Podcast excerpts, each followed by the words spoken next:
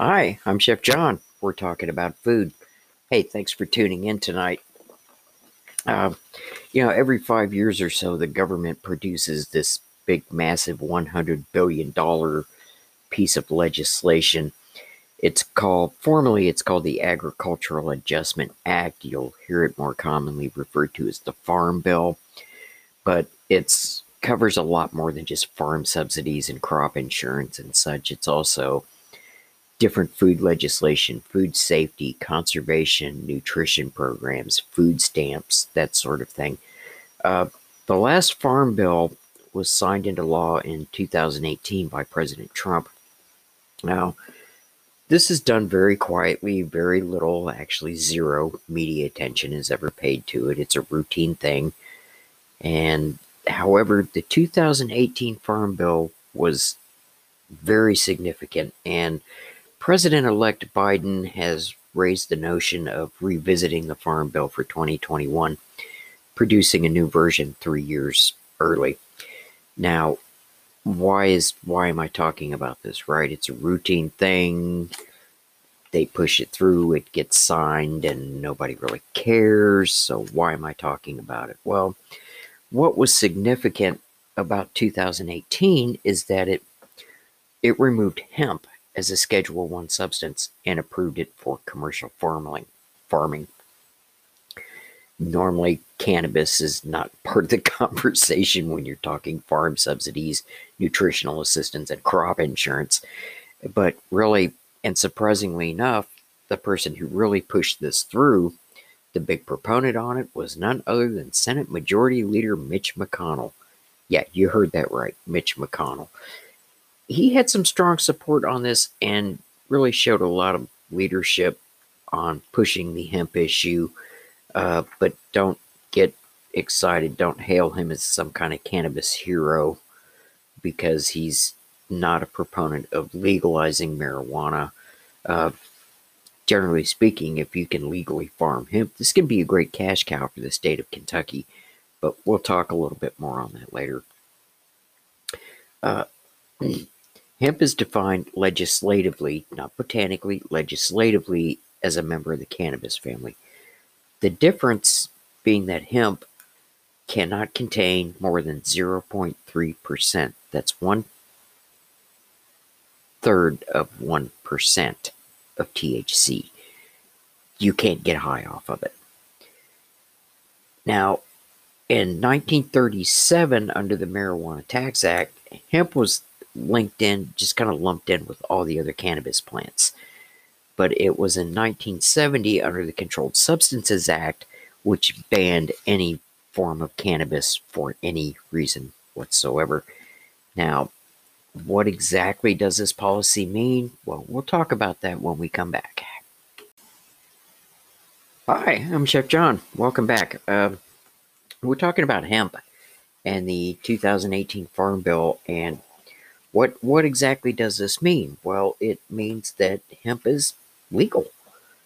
But there's some restrictions on this. Now, this actually started back in 2014 when the 2014 Farm Bill allowed industrial hemp by both the USDA and state agriculture departments. And we're talking small scale expansion, pilot programs, research purposes, things like that. Now, the 2018 really pushes this a lot further. You know, hemp can now be transported across state lines for commercial purposes. It also removes the limits on sale, transport, and possession of hemp derived products. But this doesn't, hold on a minute, this does not create a big free system. You're not going to go out and put hemp in your garden next to your tomatoes next year because this is still going to be seriously restricted and it gets really complicated. We're going to get into that here. Uh, as I had said before, you know, hemp cannot contain more than 0.3% of THC. Anything higher than that is considered non hemp and it's illegal. So, and then there's, you know, the state and federal powers are still both going to be looking over cultivation and production. Now, the way this works is the I live in the state of Texas. Now, if the state of Texas says yes, you can grow hemp, they have to consult with the governor and law enforcement and devise a very clear plan of licensing and regulating this. They submit this to the F- to the USDA who has to approve it. Now, if Texas says no, we don't want to mess with that, but we're going to let people grow hemp anyway, well, the hemp farmers in Texas would have to apply through a federally approved program. It's similar to what OSHA and health insurance markets both have federally run systems for states that opt out of doing their own regulations on that.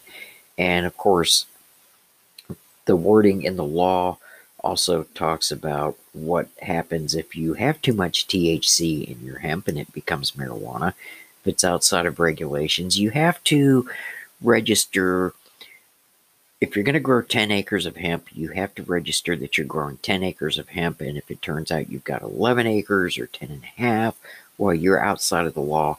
And they do have pathways, provisions for pathways on violators to become compliant, blah, blah, blah, blah, blah. So that's where we're at right there. And it's really kind of complicated, but there's still another aspect to this, and that is CBD products, and we're going to talk about that here in a minute.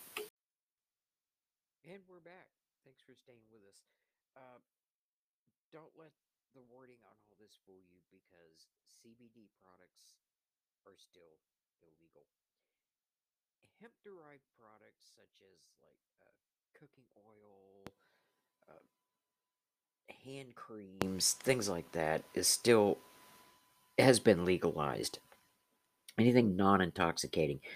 But the legislation in this farm bill does not legalize CBD in general. Now, there's a pharmaceutical grade CBD which has been approved by the FDA. However, let me tell you my own story with that. Uh, I have osteoarthritis in my left knee. Eventually, I'm going to have to have it replaced, and every once in a while. It gets painful enough that I can't walk. Well, last year I had some problems with my knee and my doctor prescribed some CBD for me. Now, I live in Austin, Texas. This is a huge town. There was only one pharmacy where I could get that prescription filled.